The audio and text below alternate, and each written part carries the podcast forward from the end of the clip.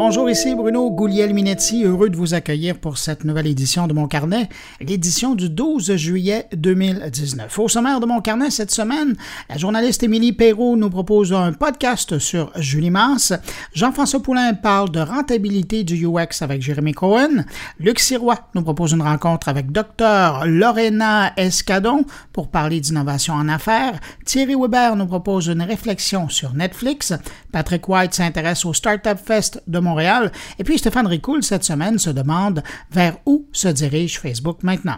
Alors voilà le menu de cette édition, mais comme à l'habitude, hein, je prends quand même un instant pour saluer particulièrement cinq auditeurs de mon carnet. Une salutation particulière cette semaine à Michel Mongrain, Éric Baillargeon, Éric Bourbeau Yves Bertrand, Jacques Poisson et tient également une salutation à l'équipe de l'Académie du numérique à Ottawa. À vous, merci pour votre écoute et puis évidemment à vous qui nous écoutez cette semaine entre vos deux oreilles. Merci d'être là. Je vous souhaite de passer une bonne écoute.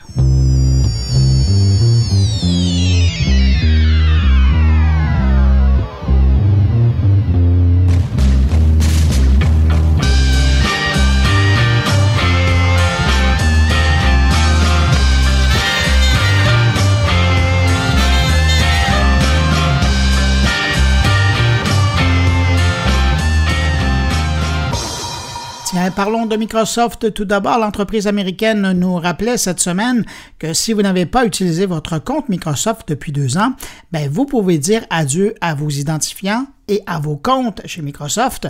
Le géant de Redmond euh, avait annoncé le grand ménage l'an dernier, mais là, ça y est. Donc, tous ceux qui n'ont pas utilisé leur compte, leur identifiant Microsoft depuis deux ans, ben, vont tout simplement disparaître des bases de données de l'entreprise. Mais je vous rassure, si vous vous êtes branché euh, dans les deux dernières années à Hotmail, Skype, à OneDrive, Xbox One ou Windows, ben, euh, vous êtes sauf. Vous avez jusqu'au 30 août prochain pour vous rebrancher sur une propriété de Microsoft. Après, ben, il sera trop tard et vous disparaîtrez de leur serveur avec le contenu que contenaient vos comptes.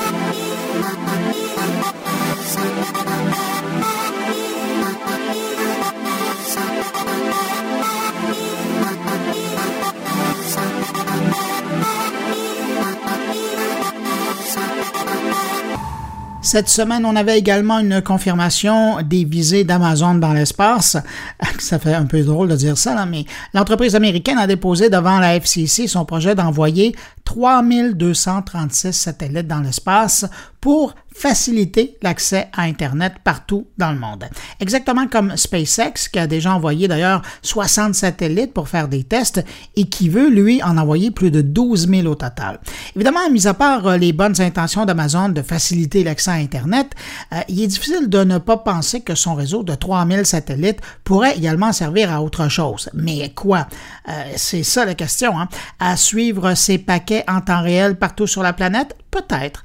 Mais j'ai comme l'impression qu'il y a autre chose derrière ce projet-là et j'ai bien hâte de découvrir quels sont ces véritables services qui se cachent sous ce réseau de 3236 satellites qui seraient autour de la planète.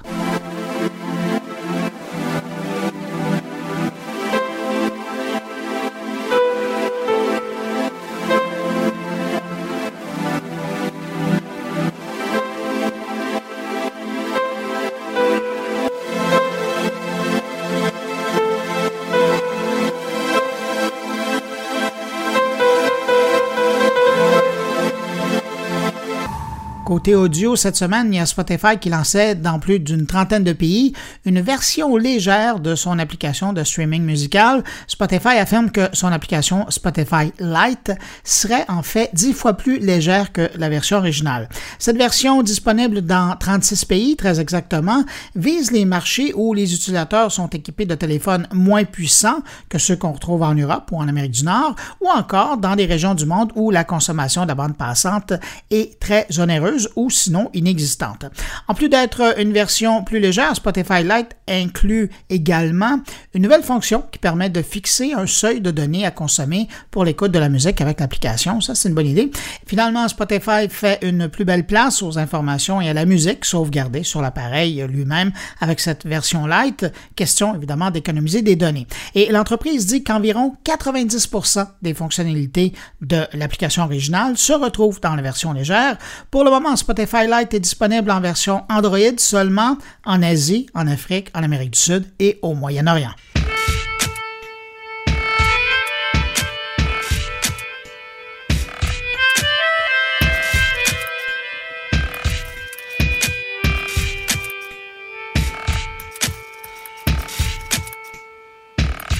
Belle surprise euh, cette semaine avec la publication de cette recherche euh, des chercheurs de l'Université d'Essex qui affirment que le système de reconnaissance faciale utilisé par la police britannique aurait un taux d'erreur de 81 Pas un taux de réussite, un taux d'erreur de 81% Ça, ça signifie que seulement une personne sur cinq serait correctement identifiée par ce système-là. Pour un système qui veut trouver des criminels dans un bassin d'honnêtes citoyens, ben, ça donne pas vraiment un bon résultat pour le moment. D'ailleurs, c'est tellement mauvais comme performance de reconnaissance faciale comparativement à ce qui se trouve sur le marché euh, que les chercheurs anglais demandent tout simplement à la Scotland Yard de cesser d'utiliser ce système qui est en fonction depuis 2016. De son côté, la police anglaise dit ne pas être d'accord avec les conclusions des chercheurs et préfère plutôt parler du nombre total de visages traités plutôt que du taux de réussite. Une autre façon de voir la, chose. La police britannique affirme que, selon eux, le système ne commettrait qu'une seule erreur à tous les 1000 visages. En tout cas, ça fait réfléchir.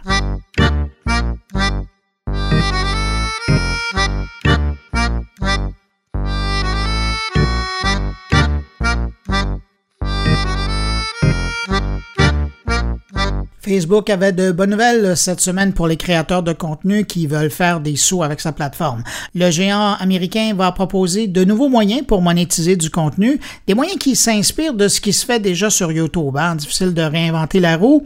Facebook propose aux créateurs trois formats publicitaires en vidéo, soit le pre-roll, donc avant la vidéo, le mid-roll qui apparaît à des moments précis pendant la vidéo, et finalement une pub sous la vidéo. La bonne nouvelle, c'est que ce sera aux créateurs de décider le format qu'ils auront et à quel moment dans leur vidéo ça apparaîtra. La bonne nouvelle aussi, selon moi, c'est cette fonctionnalité qui euh, ne réinvente rien, mais qui permet quand même aux fans de faire des dons aux créateurs de contenu qu'ils aiment sur Facebook. On reprend finalement euh, pour tous euh, le système qui est employé par les joueurs qui diffusaient déjà en direct sur Facebook. Si vous êtes curieux de savoir dans le modèle de monétisation par la présentation de pub vidéo, Facebook ramasse au passage 45% des revenus et laisse 55% aux créateurs. Maintenant, euh, qui est éligible à cette proposition de monétisation des vidéos? Ben, euh, seulement les créateurs dont la page compte au moins 10 000 abonnés et qui comptent déjà au compteur plus de 30 000 vues d'au moins une minute. Alors voilà, maintenant vous savez l'essentiel de ce programme.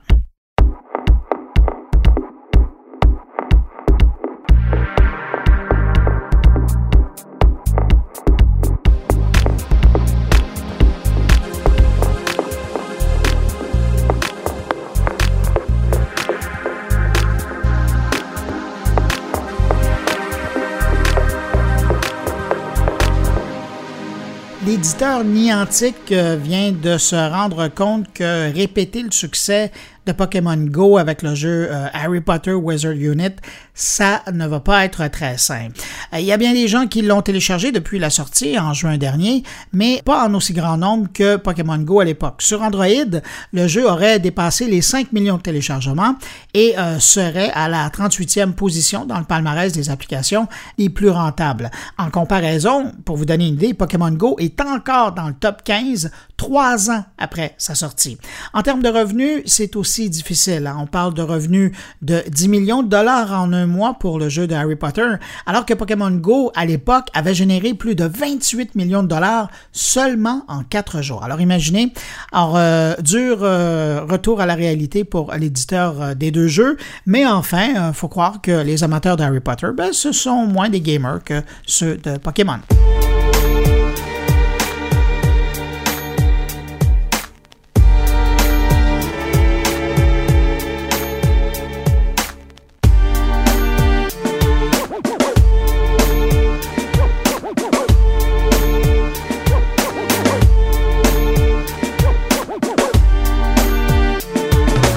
Termine le retour sur cette semaine avec la victoire d'une intelligence artificielle au poker contre des joueurs. Une première dans cette discipline. Après Deep Blue contre Kasparov aux échecs en 1996 et la victoire de Watson à Jeopardy en 2011, ben, les chercheurs de l'Université Carnegie Mellon et de Facebook avaient le goût de voir à quoi ressemblerait la performance d'une intelligence artificielle au poker contre des champions. Alors, l'intelligence artificielle baptisée Pluribus a réussi quelque chose euh, de pas mal plus complexe parce que euh, jusqu'à maintenant, les matchs contre les humains, ben, c'était toujours un contre un, mais cette fois, Pluribus devait se mesurer à six joueurs à la fois. Ça peut sembler banal comme expérience, mais comme l'expliquent euh, les deux concepteurs de Pluribus, maintenant que cette intelligence artificielle est capable de jouer au poker, ben, elle pourrait s'attaquer à des problèmes du monde réel où, comme au poker, des informations sont cachées ou indisponibles et surtout des joueurs qui bluffent.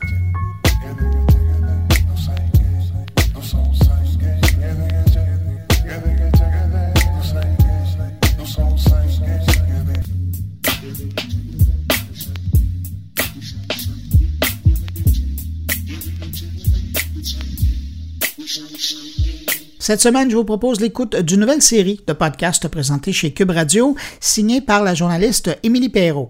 Alors, euh, la journaliste s'est fait plaisir en enquêtant sur une star qu'elle aimait énormément lorsqu'elle était plus jeune. Je parle de Julie Masse. Julie Masse qui, dans les années 90, était au sommet des palmarès et au même moment est disparue de la scène. Alors, je vous propose un extrait de la balado. Cette question-là m'a tellement trotté dans la tête parce que l'an passé, j'ai fait une chronique à l'émission cette année-là à Télé-Québec sur Julie Masse. Et en faisant ma recherche, je me suis un peu enfoncée, le mot est bien choisi, dans une foule d'informations que je connaissais pas à son sujet. comme mon chum est bien tanné d'en entendre parler, je fais ce qu'on fait en 2019 quand on est obsédé par une question, un podcast. Fait let's go. On est en 1990. Julie Masse a 20 ans en six mois. Elle est passée de pure inconnue à celle qui chante le pot pourri de la meilleure chanson de l'année devant toute l'industrie de la musique au gala de la disque. C'est vraiment prestigieux un extrait du podcast Pourquoi Julie, présenté par Émilie Perrault. Et euh, je souligne cette production parce que Julie Mars, malgré son succès phénoménal, ben, elle n'a pas vraiment eu de reconnaissance dans la petite histoire de la musique au Québec. Et je trouve ça chouette que Émilie Perrault propose ce documentaire en cinq épisodes pour mieux comprendre qui était l'interprète par le biais d'entrevues avec des gens qui l'ont connue à cette époque-là et des gens qui étaient, pour certains, au centre du phénomène Julie Mars. Le podcast Pourquoi Julie est disponible sur Cube TV et euh, sur toutes les bonnes plateformes qui proposent les podcasts québécois, euh, notamment ceux de Québécois.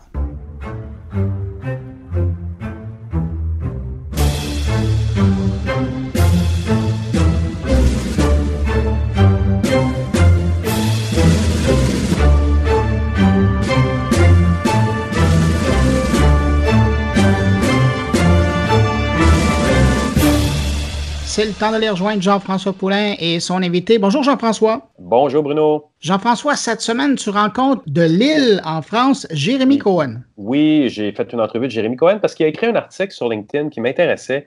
Euh, il dit, il nous rappelle à l'ordre un petit peu, puis écoute, quand ça fait 20 ans comme lui et moi qu'on est dans le domaine, à un moment donné, on a passé à travers les douleurs de devoir prouver à quoi ça servait l'UX, à quoi ça servait de, de faire de la planification finalement. Mais c'est plus que de la planification, pour on l'a vu dans, la, la, dernière année d'entrevue que j'ai fait pour toi, c'est que on fait de la planification, mais on teste, on fait des prototypes, on teste, on valide avec les utilisateurs, on fait de la recherche en amont pour valider si ce qui est en train d'être fait fait du sens. Ça a l'air ridicule à dire, mais c'est encore pas tout le temps là dans les projets numériques. Des fois, on dépense des grosses sommes d'argent, puis on se rend compte au bout de la ligne que c'est pas réalisable ou que les gens ne comprennent rien à ce qui, ce qui a été fait. C'est pas rien, là. Mais alors, avec tous ces témoignages que tu nous as donnés dans la dernière année, il y a quand même un argument massu qui vient de sortir, et c'est une étude de McKinsey qui met des chiffres pour prouver que le UX est important. Oui, exactement. C'est une, une, étude qui a été faite sur cinq ans avec 300 entreprises cotées en bourse. Euh, c'est ça qui est intéressant, effectivement, dedans, puis c'est ce que Jérémy reprend dans son article. Euh, ça établit la base que si tu ne fais pas de design, d'abord, il y a plusieurs entreprises et il y a une, échelle dans, ces entreprises-là qui ont été cotées euh, qui dit qu'à un moment donné, ils atteignent un, seuil de maturité où ils intègrent le UX, où ils intègrent des méthodes de design, ce qui leur permet d'être déjà ailleurs. Et, ce qu'ils découvrent aussi, c'est que, bon, évidemment, il y a la base de dire, ben, on ne se plantera pas complètement avec notre projet, mais, mais qui sont aussi en train de mesurer le fait que en en faisant, et en, en le faisant de façon continue dans le processus d'amélioration du produit, on fait de l'argent. Non seulement on n'en perd pas en créant le projet, mais on en fait parce que, par exemple, dans un processus de création d'un site bancaire, bien, on s'aperçoit qu'on euh, va en faire parce que les gens vont être attirés par l'efficacité que va offrir cette, nouvelle, cette nouvelle sorte d'interface-là. Ils vont se dire Ah, je vais aller à telle banque parce que c'est tellement facile de gérer mon argent, alors que ça aurait pu être juste, c'est très bien, ça sert mes besoins et sans plus. Mais à un moment donné, on peut dépasser ces objectifs-là et être tellement bien connecté avec nos utilisateurs qu'on va à la prochaine étape. On voit la valeur de l'expérience de l'utilisateur dans l'utilisation de l'interface qu'on lui propose, c'est ça? Ah, moi, je la vois là. je suis là-dedans quotidiennement, puis je sais que ça offre des avantages. Je sais qu'il y, a quelque chose de. J'ai du fun à faire ça, à amener des interfaces qui parfois euh, euh, ont été un petit peu négligées à un autre niveau en se connectant avec les utilisateurs. C'est un très, très grand plaisir. Bon, ben, si les gens ne sont pas convaincus d'abord par ton plaisir et les autres qui sont proposés, ben, cette semaine, tu en as un autre qui va venir nous convaincre, Jérémy Cohen. Il est consultant UX comme toi? Oui, consultant UX, il a déjà travaillé pour des entreprises, donc ce qui fait que son, son, expérience est assez vaste. Puis, euh, je, vais, je, vais, inviter les gens à le suivre euh, sur LinkedIn parce que cet article-là va avoir une suite, puis sa réflexion ne fait que commencer. Bon, c'est intéressant. On le prend au début de sa réflexion. Exact. Jean-François, merci beaucoup pour cette rencontre. Je pense que là, euh, s'il y a des gens qui avaient des doutes sur l'importance euh, de l'expérience de l'utilisateur dans l'interface, ils vont être convaincus. si ce n'est pas vos propos, ça sera au moins les chiffres qui sont présentés par McKenzie. Allez faire un tour sur l'enquête aussi, elle est intéressante. Jean-François, merci beaucoup et à la semaine prochaine. Merci Bruno, à la semaine prochaine. Salut et on écoute ton entrevue avec Jérémy Cohen. Bye. En fait, c'est venu plusieurs. Euh, plusieurs parties en fait. La première, c'est euh, une étude qui était sortie du cabinet McKinsey en fait, euh, qui est une étude assez dense euh, puisqu'elle se base sur cinq ans en fait d'observation en fait euh, de, de je sais plus combien de centaines en fait d'entreprises de, en fait euh, cotées en bourse mhm. et sur laquelle ils ont défini une échelle de maturité d'un point de vue design et sur laquelle en, synthèse le, premier chiffre en fait qui est sorti et que tout le monde a retenu c'est qu'ils ont observé que la progression de chiffre d'affaires sur ces entreprises là était de l'ordre de plus de 30% plus rapide que les entreprises qui étaient moins matures. C'est-à-dire qu'ils avaient quatre échelles, quatre niveaux de maturité. Les, les, entreprises qui étaient les plus matures euh, avaient un chiffre d'affaires qui augmentait de 30% plus vite en fait que les trois autres niveaux de maturité. Donc euh, de là, ils arrivaient à faire une corrélation assez nette entre euh, une évolution de chiffre d'affaires et une rapidité de progression et un niveau de maturité en design. Donc ça, ça m'a interpellé parce que en parallèle, dans ma vie de consultant et euh, quand j'étais moi-même avant interne, c'est des questions auxquelles j'ai été confronté et où on me challengeait un petit peu en me disant, ok, je vois combien ça va me coûter en histoire, je sais combien toi tu me coûtes mais combien ça va me rapporter? Quoi le retour sur investissement? Alors c'est hyper difficile, ça met vraiment en difficulté quand tu n'es pas préparé à, ce genre de questions. Et pour autant, c'est très pertinent. C'est-à-dire que si tu te mets à la place en fait du patron, celui qui a les cordons de la bourse, celui qui paye, il y a un moment donné, il faut lui parler à son niveau. Quoi. Donc c'est bien beau de lui dire mais il faut que tu fasses comme Amazon, comme euh, Airbnb, comme Google, etc. Et il y a un moment donné, en fait, ça, ça, passe plus. En fait, le discours, en fait, il, on n'est plus sur les mêmes rapports. Et donc, il y a un moment donné, en fait, face à des gens euh, qui sont euh, plutôt C-level, hein, dirigeants, euh, tu es obligé, en fait, de, d'avancer, en fait, d'autres arguments que c'est hyper important et il faut que tu m'écoutes parce que je pense que j'ai raison et que je dois te convaincre. Et donc, à un moment donné, en fait, il faut aller sur leur terrain eux, en fait, et amener des, des vrais chiffres ou des, des, choses sur lesquelles tu dis, ben, alors, soit tu le fais dans un sens, c'est-à-dire, j'arrive à te démontrer que si tu le mets en place, tu vas gagner des sous. Euh, mais ça, on aura l'occasion de l'aborder par la suite. Soit tu le fais par l'absurde en disant si tu ne le fais pas, voilà à quoi tu t'exposes. Donc, euh, si tu ne le fais pas, tu en perdras, ce qui est encore pire. Ça. Et, et, donc là, en général, en fait, c'est moi, c'est plutôt comme ça que j'élabore. Euh, quand, quand j'étais en interne, c'était plus facile parce que je, je, je faisais partie de l'entreprise et donc quelque part, euh, plus facilement, euh, j'avais plus de liberté pour dire, bah, voyez, si on s'est planté sur ce sujet-là, en fait, euh, c'est à cause de ça et donc voilà combien ça nous a coûté. Enfin, j'avais plus accès à toutes les toutes les informations et j'avais plus de liberté là-dessus. Maintenant que je suis externe, il faut que j'ai quelque part paradoxalement en fait un peu moins cette liberté-là parce que il y a des choses que je maîtrise pas ou que je connais pas forcément. et en même temps, j'ai une autre liberté en fait de discours où je peux me permettre de d'y aller plus franco. Donc euh, j'essaie de voir, d'analyser euh, un peu le, tempérament en fait de la personne que je vais avoir en face de moi et les arguments qui vont essayer qui vont faire mouche pour essayer d'orienter mon discours. Mais c'est vraiment quelque chose qui, euh, qui moi m'intéresse vraiment en fait parce que je pense que pour un moment donné faire évoluer les modes de pensée euh, il faut en passer par euh, convaincre des dirigeants. Et s'ils sont pas convaincus on peut pas on va plafonner à un moment donné en termes de niveau de maturité. Il va, il va manquer à un moment donné soit des moyens que ce soit humains ou financiers c'est pas forcément toujours une histoire de finance. des fois, c'est juste des ressources ou, ou, juste des décisions qui viennent pas et qui font qu'on n'accède pas au sujet stratégique. Mais dans tous les cas, moi, ça m'intéressait vraiment en fait de creuser ce sujet-là. Et cette étude, du coup, elle m'a vraiment, elle m'a donné envie en fait de creuser ce sujet. Et j'ai pu voir en fait qu'il y avait déjà des études auparavant, des échelles de maturité, du Danish Design Council en fait qui avait qui avait déjà été mise en place des années auparavant.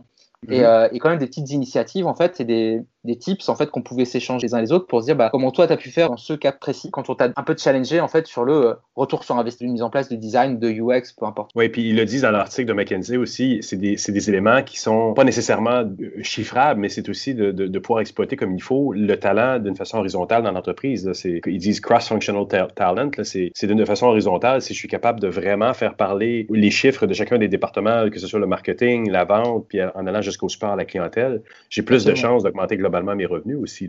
C'est ça. Et puis, ça, a des effets, en fait, euh, comment dire, euh, collatéraux. C'est-à-dire qu'à partir du moment où tu mets ce genre d'approche-là, bah, tu donnes du sens, en fait, aux équipes euh, dans, dans, dans leur travail au quotidien. Et donc, tu, on peut aller jusqu'à réduire l'absentéisme, travailler davantage la fidélité à l'entreprise, etc.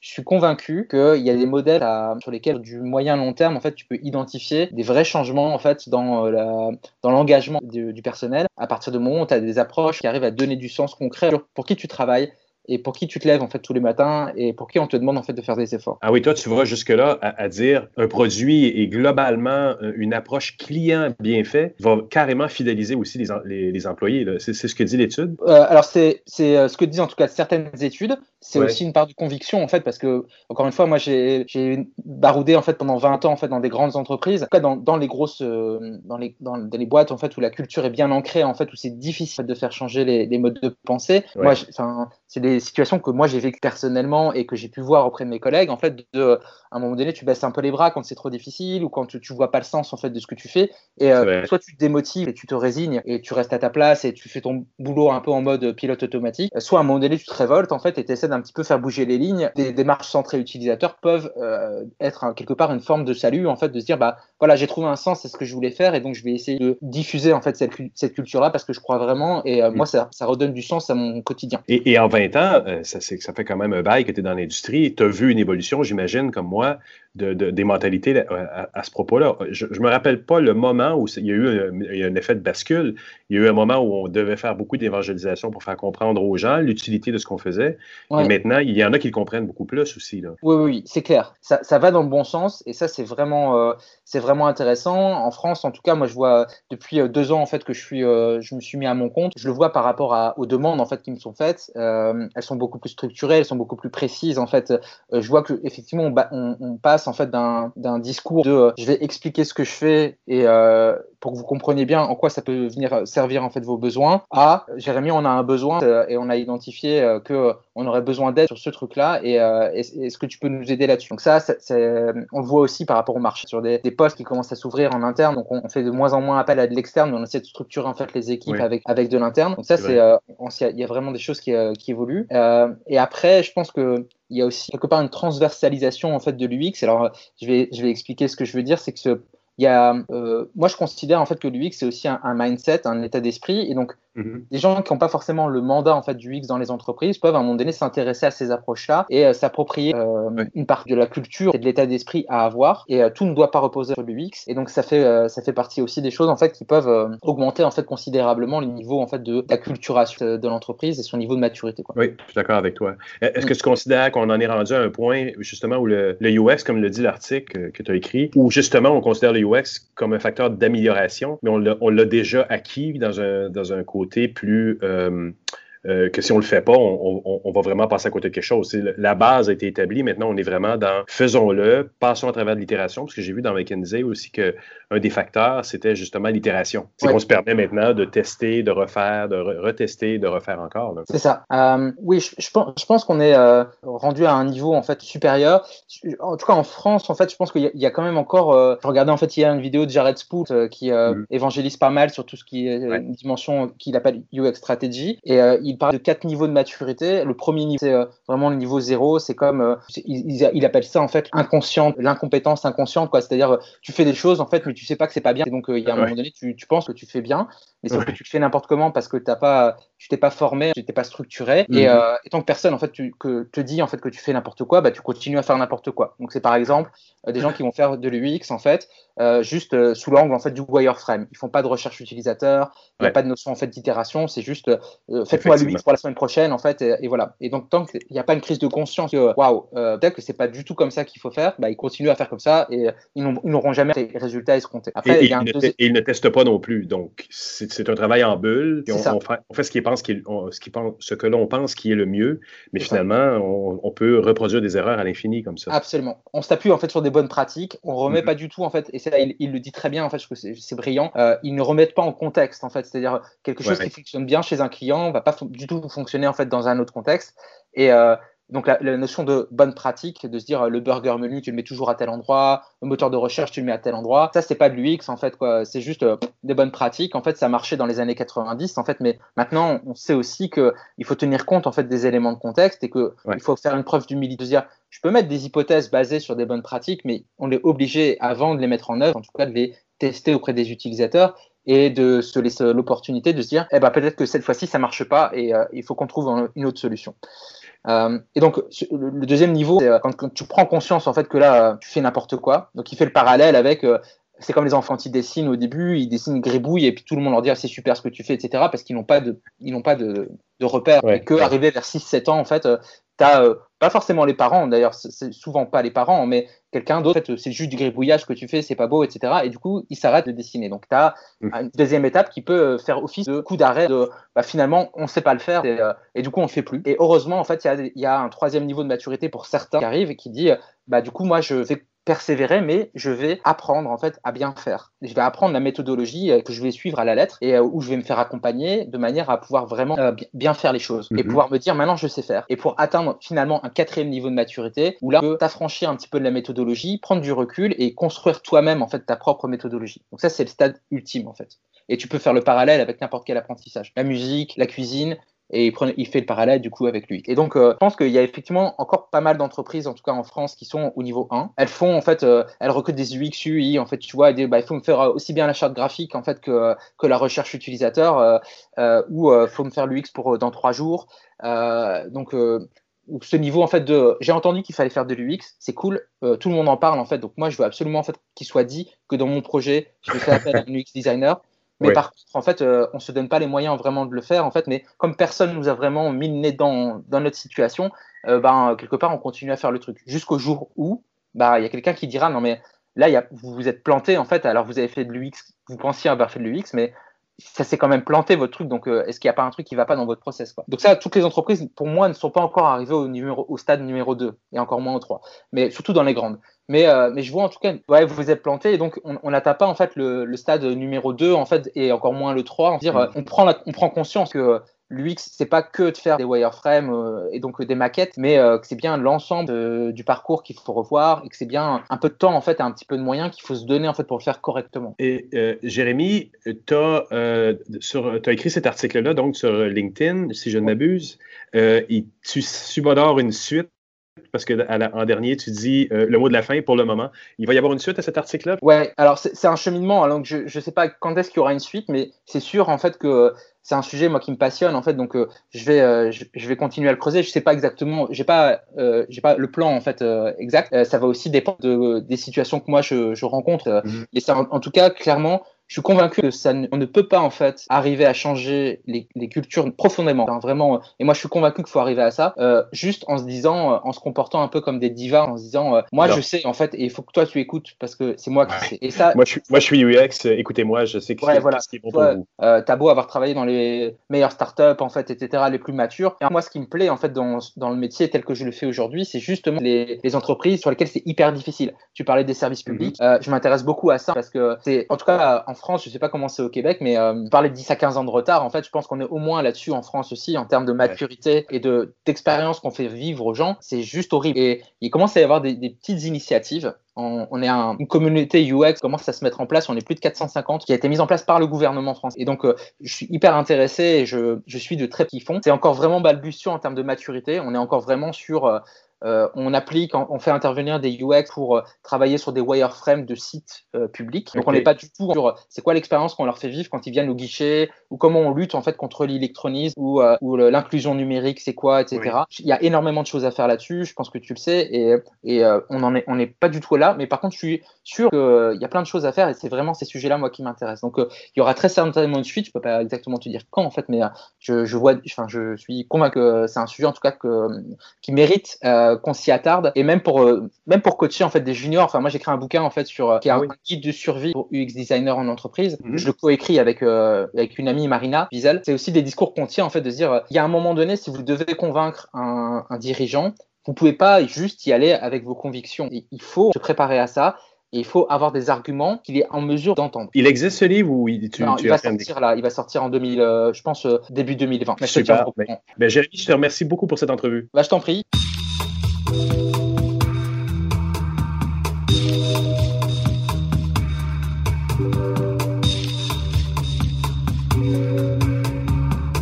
Cette semaine, Luc le DG de Prompt et le Monsieur Innovation dans mon carnet, nous présente Dr Loreno Escadon pour parler d'innovation dans le monde des affaires. Pour vous mettre dans le contexte, c'est l'organisatrice du volet torontois de l'école d'été en gestion de la créativité et d'innovation de HEC Mosaïque.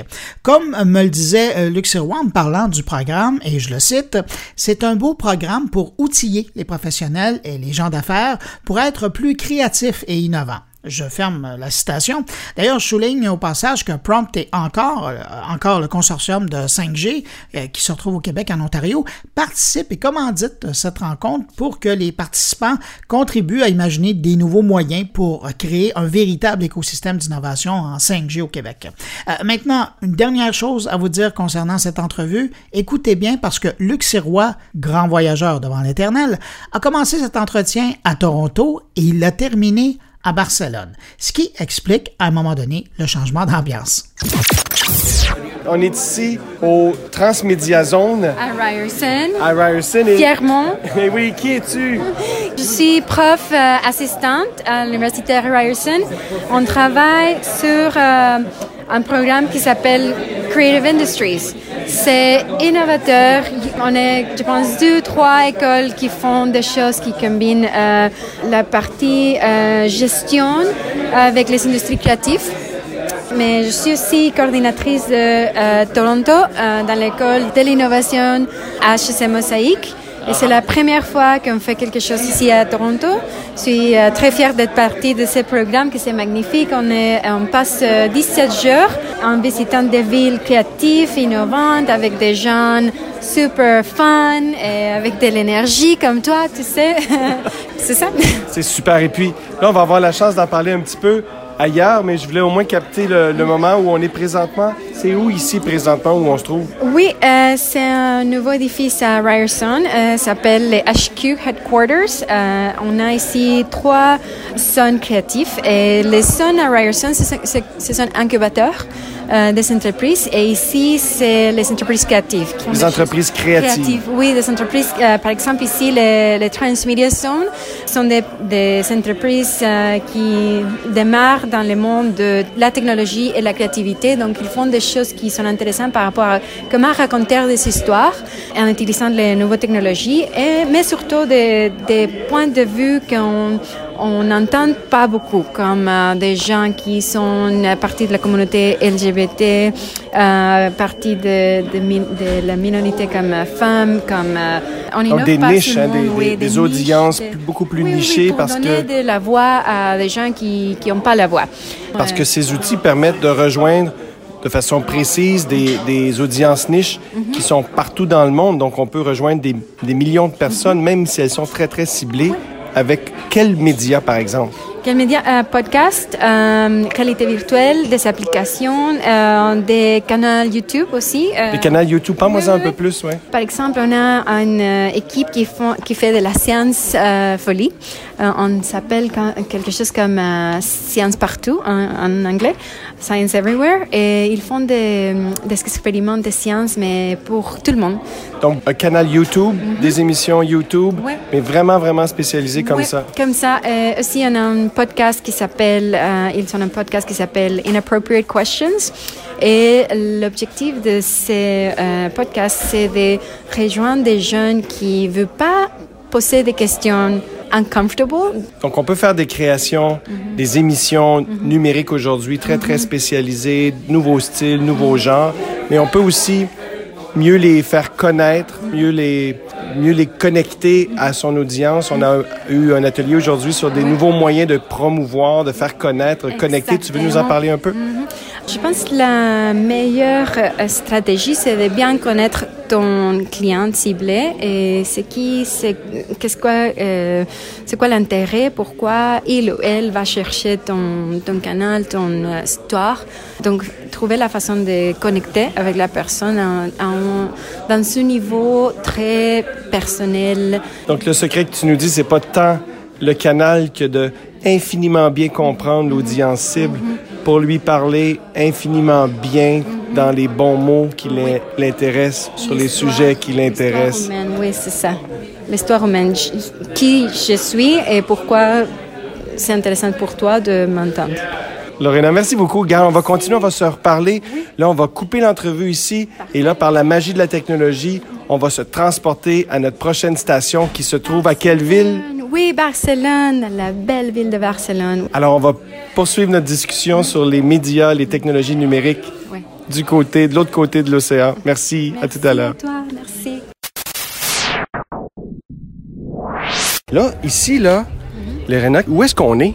Aujourd'hui, on est à Caixa Forum. OK. C'est un euh, ancienne euh, factory. Oui, une ancienne usine, en fait. Usine, oui, oui une ancienne usine et qui est transformée en espace euh, créatif, espace d'éducation. C'est pour euh, Caixa. La Caixa, c'est un, un comme banque, la, la, la oui, comme Desjardins, oui. Ben oui. C'est en espagnol, euh, la Caixa en Espagne. Et ici, on est... On, est, on, a passé toute la journée euh, pour parler d'innovation à l'espagnol. wow, parce que là, on s'est transporté, on se retrouve à Barcelone. On se retrouve à Barcelone. On a appris comment, maintenant, dans l'univers où Instagram est partout, où nos euh, nouvelles générations vivent une vie Instagrammeuse extraordinaire, que là, tout à coup, les entreprises de services doivent penser à cette génération-là, puis offrir des services qui sont non seulement bons, mais qui sont beaux. Là, je, parle, je pense au restaurant, par exemple. Qu'est-ce que c'est ça? Oui, euh, c'est ça. On a appris que les jeunes millennials et les jeunes Z, euh, ils prennent des décisions euh, de façon vraiment différente que nos parents et nous-mêmes.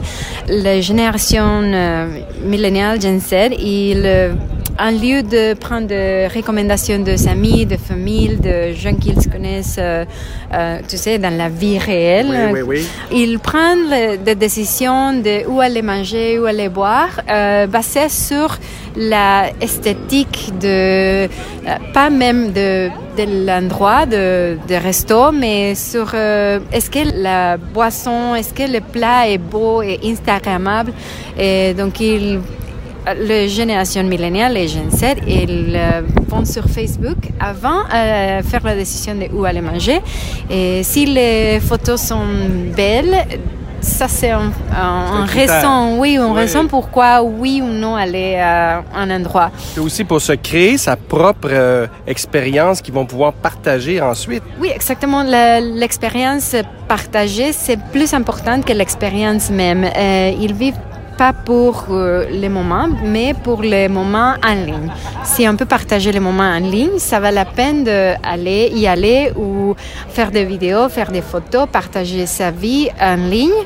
Euh, les jeunes euh, maintenant prennent plus en compte l'esthétique, la, les couleurs de resto, est-ce qu'on ah oui. a de la, choses La possibilité de, oui. de créer un, un, une expérience puis un oui. moment Instagrammable. Oui, exactement. Les restos, les endroits, et même pour aller visiter de, des hôtels, des, tu sais, des on, on, prend des décisions de, de vacances euh, basées sur est-ce que c'est beau là, est-ce que cet euh, hôtel là de, de place, de, tu sais, un, un petit swing? Pour avec tu sais comme est-ce qu'il y a des fleurs, des, des choses, je sais un, pas. un, petit décor pour faire un beau, beau moment Instagrammable. Exactement. Est-ce que la piscine est beau pour aller dans une unicorne, tu sais? donc la, la décision c'est plus importante. Comment ça va montrer ma vie en ligne plus que est-ce que l'expérience est belle, est-ce que le, le, plat est bon, est-ce que les boissons est bon. Euh, comme c'est, c'est plus important de les, les couleurs, les partages, euh, ah oui. comment ça semble en ligne. Et, et même aussi avec Instagram, euh, tout à coup, il y a y a des niches spécialisées de, de, d'amateurs de toutes sortes de choses, mais à un, avec des niveaux très, très, très nichés. On, mm-hmm. on, a ici une participante avec nous qui est spécialisée dans le suivi des chefs et des recettes de crêpes. Et il y a des, donc des foodies qui se spécialisent dans plein de sous-domaines comme ça grâce à, ces, grâce à Instagram. Oui, c'est ça. Euh, même euh, il y a des gens qui ont fait euh, la vie comme c'est son travail. Par, exemple, gérer les chiens qui est milliards de, de à Instagram et ils font des, des tours partout, ils font des livres basés sur la vie de chiens en Instagram. Donc c'est fou. Et maintenant, donc oui, les entreprises qui veulent convoquer, oui, attirer ces, ces jeunes, jeunes millénials, jeunes Z, doit se, doit se faire connaître en ligne un peu avec un, une opinion, une position, euh, qu'est-ce que j'ai pu offrir à, mes, à mon audience qui est pas les mêmes choses que mon voisin. Parce que oui, oui, oui. c'est plus euh, comment je vais me distinguer, comment je vais faire euh, l'expérience du client euh, Instagrammable ou que des choses qu'on peut partager en ligne. Donc c'était très, très, très intéressant. De Là, on a appris ça au Transmedia Lab mm -hmm. à Ryerson, mm -hmm. Et c'est dans un parcours, on, apprend ça à l'école d'été du management de la créativité et de l'innovation. Tu es une des organisatrices. En deux mots, là, qu'est-ce que c'est l'école d'été de la créativité? Oui, euh, l'école d'été de management de la créativité, c'est une école pour des professionnels, des industriels et des étudiants de euh, doctorat et maîtrise. Euh, qui veut connaître les théories, les techniques euh, les plus nouveaux sur la gestion de, de l'innovation et la créativité. On fait des visites euh, industrielles, on ben va à des entreprises. Une ou deux oui. ou trois par jour, là. Oui. On est partout, là. On est partout, c'est intensif, c'est 9 h du matin, 9 h. Ah non, ça, c'est généreux. Je pense que c'est comme 7h30 du matin jusqu'à 8 h le soir, sans arrêt pendant 15 jours. On travaille même au train euh, de Montréal à Toronto. On a pris les trains, on a travaillé pendant 5 heures oui, sur C'était fou, ils appelaient ça un train storm, hein? Complètement fou, un exercice créatif dans le train. Oui, guidé par des pirates. Ah ben oui, rien de moins. Et oui, euh, on avait des pirates qui ont, une, euh, qui ont fait un petit euh, atelier avec nous sur le train. Donc, on ne reste pas même à la transportation, on fait toujours des travail. On est allé où à part de ça? Euh, oui, on était allé à Cirque du Soleil, on était allé à la Tohu, à Montréal, à Bell. On a oui, visité. Oui, on a visité. La chambre des joueurs. La chambre des joueurs des Canadiens. Oui, c'était très, très. Euh, Puis à Toronto?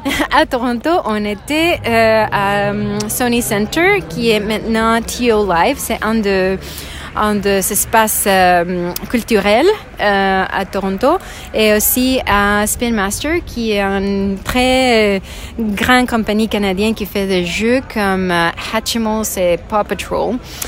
donc très innovante et on était l'opportunité, la, la chance de parler avec les inventeurs, avec les concepteurs des jeux, concepteurs des des euh, expériences culturelles. Donc, c'est très interactif. Euh, on, on, on, se retrouve maintenant à Barcelone. Oui, on puis on a plein de dans le droit créatif comme ça sur et là, aujourd'hui, par exemple, on a appris sur les, les nouvelles tendances dans le jeu vidéo, nouvelles tendances euh, dans la création d'expériences, toujours avec un petit aspect numérique. Oui, exactement.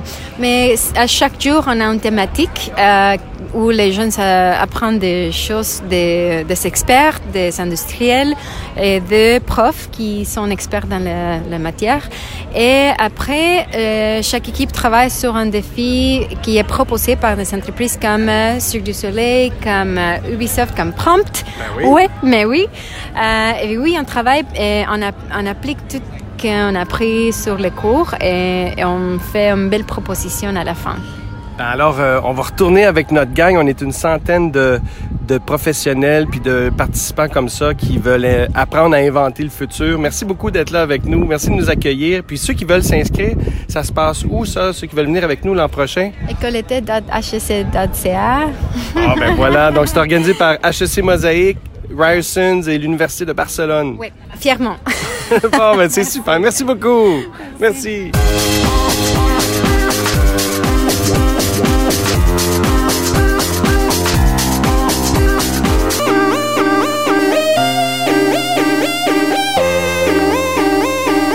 pense que j'ai pas besoin de vous dire que c'est l'été, peu importe que vous m'écoutiez en Europe ou en Amérique, avec les températures que nous avons, c'est assez évident. Ben, en cette saison estivale, mon ami Thierry Weber a décidé de rentrer se rafraîchir à l'intérieur un moment et d'en profiter pour nous partager ses réflexions sur Netflix. Bonjour Bruno, bonjour les auditeurs de Mon Carnet. Il fait beau, il fait chaud et c'est le temps des vacances. Oui, mais il semblerait qu'il y ait plusieurs acteurs du web qui ont décidé de ne pas chômer en cette période estivale. Et s'il y a bien un grand du web qui a décidé d'agir, c'est bien Netflix. C'est d'abord avec sa nouvelle saison originale Stranger Things que Netflix marque un point. Une série à succès qui avait déjà conquis un public important et pour lequel la sortie de cette nouvelle était très attendue. Il y a aussi plusieurs actualités qui font parler de cette locomotive du streaming vidéo, à commencer par la disparition de plus en plus remarquée ou remarquable, c'est selon, d'un acteur de moins en moins souhaité sur les plateaux de tournage la cigarette. Et oui, il semblerait que Netflix souhaite s'engager à réduire le tabagisme pour donner l'exemple auprès d'un large public et envers les jeunes surtout. On peut lui prêter cette bonne attention tout à fait louable, mais c'est aussi sous la pression d'une ONG que tout cela a été mis en place. Dans un rapport, l'organisation anti-tabac de Truth Initiative a notamment analysé la saison 2 de la fameuse série à succès Stranger Things. Le résultat est sans appel. Les acteurs y fument 262 cigarettes, soit 44% de plus que dans la saison 1. D'autres films et séries ont été ainsi passés au peigne fin avec un constat similaire. Il n'y a malheureusement pas que de bonnes choses pour cet acteur de la vidéo en ligne. HBO Max, le nouveau grand rival de Netflix, va frapper très fort en proposant l'intégralité de Friends en exclusivité pendant 5 ans. La sitcom quittera donc Netflix en 2020. D'après The Hollywood Reporter, le groupe aurait payé 425 millions de dollars pour s'emparer de cet exclu. Un autre accord pour Le Prince de Bel Air, The Office et Pretty Little Liars est aussi sur les rails. Mais comme je vous le disais, Netflix ne chôme pas, comme pour se préparer à contrer de plus en plus tous ces nouveaux acteurs qui vont proposer eux aussi un catalogue de production important, ils se payent le luxe de réunir un joli plateau de stars tels que Gal Gadot The Rock et Ryan Reynolds dans ce qui devrait être la production la plus coûteuse de l'histoire de Netflix, Red Notice, un film d'aventure-action qui nous emmènera dans un périple international à la poursuite du voleur d'œuvres d'art le plus recherché au monde. Et comme pour séduire le public européen et français plus précisément, ce sont de nouvelles séries françaises qui débarquent également au catalogue. Family Business d'abord est la série française la plus récente de Netflix car elle a débarqué sur le service à la fin du mois de La suite aussi de 10%, qui au passage est une prod France 2 Télévision, mais qui travaille déjà sur une quatrième saison que l'on attend au printemps prochain. Les Allemands et leur production ne sont pas en reste avec l'excellente production de Dark, qui arrive également avec sa nouvelle saison depuis quelques jours seulement. Tout n'est pas rose et si facile pour Netflix qui doit se battre. Est-ce du coup un hasard de noter une hausse de prix sur leurs offres? On passe de 19,90 ou 19,90 à plus de 22 francs suisses par mois ici au pays pour un abonnement en 4K. Cela commence à faire cher même si cela permet à quatre appareils de se connecter à votre compte. Que penser dès lors de la venue d'autant d'acteurs de la vidéo en ligne à la location? Va-t-on devoir payer autant d'abonnements que de séries que l'on désire suivre? Se prépare-t-on à voir les gros acteurs révolutionner ce marché qui semble de plus en plus fourni? Trop fourni Faut-il se méfier des Disney et des Apple qui vont eux aussi vouloir de notre argent pour tous ces nouveaux abonnements? Pour ma part, je n'ai pas la réponse à toutes ces questions et j'ai hâte de voir ce que ces nouveaux services vont nous proposer. En attendant, je vous laisse, je vais me mater un nouvel épisode de Happy, saison 2, sur mon compte Netflix, histoire de le rentabiliser. Allez, à bientôt si c'est pas avant.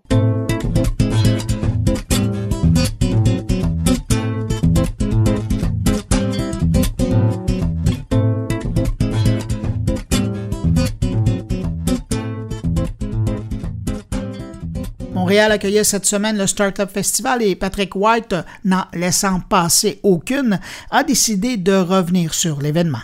Patrick White. Deux conférences importantes à Montréal cette semaine. D'ailleurs, le Startup Fest euh, qui a commencé euh, mardi et qui se termine vendredi. Ça, c'est euh, au parc Jean Drapeau à Montréal. 7000 personnes qui sont attendues. Évidemment, les startups un peu partout dans le monde qui, qui se développent hein, au fil des années, ce qu'on appelle les jeunes pousses en bon français. Et ben Montréal est bien loin derrière Toronto et Vancouver. Ça, c'est une donnée assez négative euh, qu'on a appris aujourd'hui. Et aussi, on est au 33e échelon mondial, alors que quelques années, on était au 44e rang.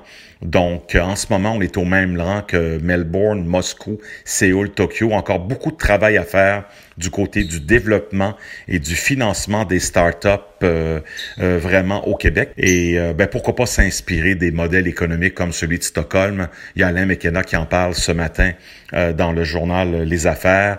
Également Diane Bérard qui nous parle des risques du capital de risque. C'est peut-être la, la dernière étape dans le financement des startups et pourquoi il faut bien comprendre comment fonctionnent ces capitalistes-là euh, avant d'aller chercher euh, leur argent. Une des deuxièmes conférences importantes cette semaine, la conférence Serious Play, qui réunit une centaine de professionnels qui créent, utilisent ou analysent des jeux vidéo en situation d'apprentissage. Donc, c'est des jeux vidéo dans le domaine de l'éducation, des jeux vidéo éducatifs qui, évidemment, euh, depuis un bon nombre d'années, euh, se développent au Québec. Euh, je pense au travail que Frima Studio a fait dans les premières années à Québec. Donc, la conférence Serious Play se déroule au pavillon président Kennedy et à l'Agora Hydro-Québec de l'UCAM. Euh, ça, c'est jusqu'à vendredi également. Euh, l'événement qui se tient pour la première fois au Canada et qui réunit des professionnels de vraiment euh, partout. le coup d'envoi a été donné par la rectrice de l'UCAM, Magda Fusaro. Et c'est vraiment intéressant de, d'établir le lien entre la technologie et l'éducation, plus que jamais le rôle porteur du jeu vidéo en éducation dans le domaine de l'apprentissage, évidemment avec les arrivées des écoles de e-sport, de sport électronique dans les écoles, les cégeps, les universités. Ça va avoir selon moi un assez gros impact sur le monde de l'éducation dans les prochaines années. Alors il y avait des centaines de participants à cette conférence euh, Serious Play euh, cette semaine, un grand nombre de d'entreprises comme Ubisoft qui étaient euh, sur place, des gens de Minecraft également, des professeurs de l'Université California Irvine. Et tout ça, ça a été présenté en partenariat avec euh, un grand nombre d'universités, l'Université McGill, l'école NAD, euh, l'Université du Québec euh, à Chicoutimi, l'école des médias de l'UCAM, Aptalin Global Education et Ubisoft, j'en ai parlé tout à l'heure. Donc c'est très intéressant de voir cette mouvance-là de recherche qui vont venir présenter leurs travaux, participer à des tables rondes et des discussions sur l'apprentissage par les jeux vidéo et l'impact que ça va avoir sur la nouvelle génération qui est sur les bancs d'école en ce moment, surtout à l'école primaire et à l'école secondaire, mais pourquoi pas également euh, du côté des milléniaux au cégep, à l'université et au niveau postsecondaire. Donc, beaucoup de recherches présentées d'un peu partout euh, dans le monde cette semaine et bien heureux de voir que Montréal tire toujours son épingle du jeu, autant dans le domaine du jeu vidéo que dans le domaine du capital de risque et le financement des startups. Alors, bon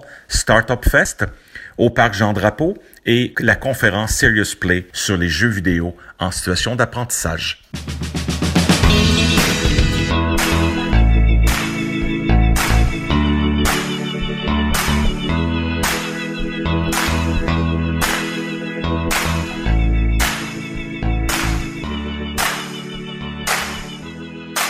Est rendu au billet de Stéphane Ricoul et cette semaine, Stéphane se pose la question quelle est la réelle motivation de Facebook? Quand même, hein? Quelle question? La réponse de Stéphane Ricoul.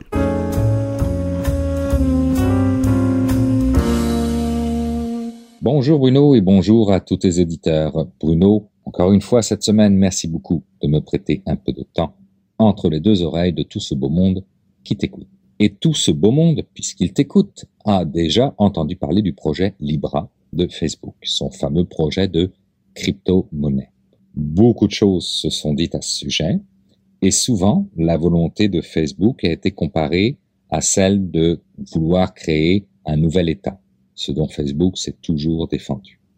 Dans la réalité, il faut savoir que Facebook, depuis le mois de novembre 2018, a organisé plus d'une vingtaine d'ateliers de travail à travers le monde, qui se sont soldés d'une part par la sortie le 26 février dernier d'une synthèse que j'ai librement traduite par commentaires et recommandations pour un comité de surveillance Facebook pour les décisions relatives au contenu, et je précise que c'est bel et bien ma traduction à moi, et par conséquent par la création d'ici de la fin de l'année d'une structure appelée Conseil de surveillance, mais aussi, tenez-vous bien, qualifiée ni plus ni moins de Cour suprême par Mark Zuckerberg lui-même.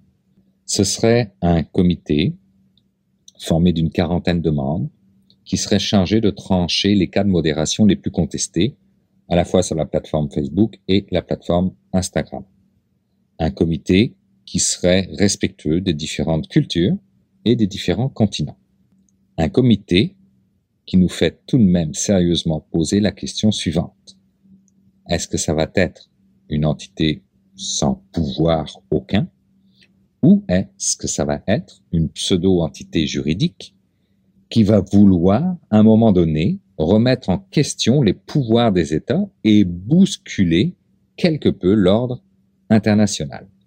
Vous voyez que l'on revient très vite aux divers questionnements qu'on a pu avoir sur la monnaie Libra.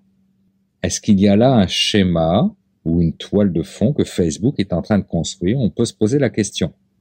Mais aussi, on peut se demander si c'est tout simplement pas un ajustement commercial que Facebook fait pour se prémunir de la compétition, et notamment la compétition chinoise, car je rappelle, si jamais c'était nécessaire, que WeChat a intégré un système de paiement depuis longtemps.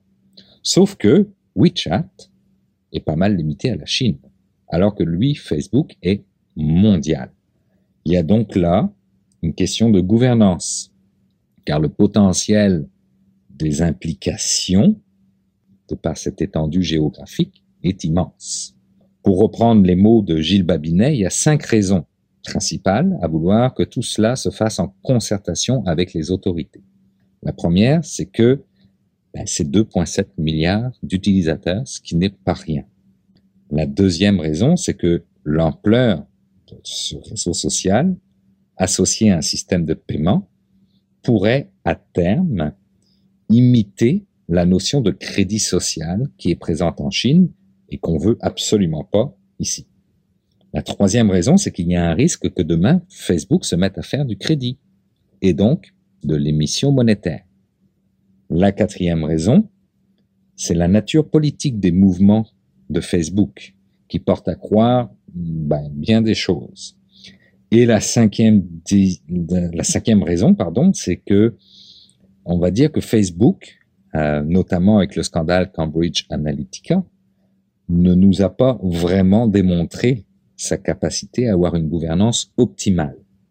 Donc, en conclusion, encore une fois, je pense que les gouvernements du monde entier ont tout intérêt à s'asseoir avec ces plateformes, euh, à les contraindre euh, et à utiliser ces plateformes comme des leviers essentiels au bien-être de notre société, au bien-être des citoyens et au bien-être des citoyens.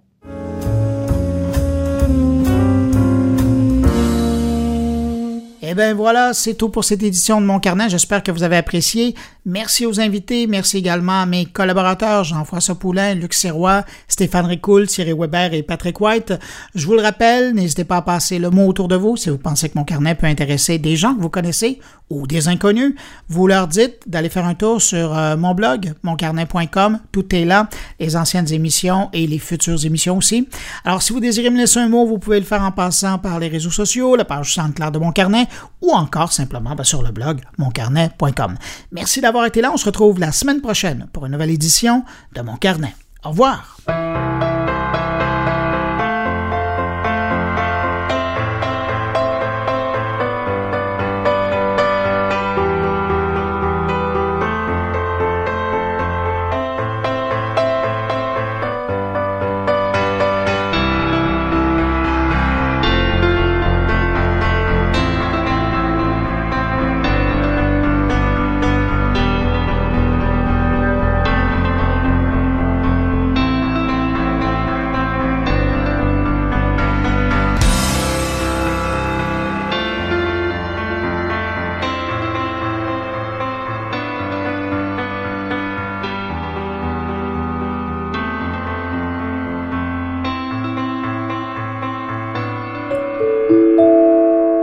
Production goulielminetti.com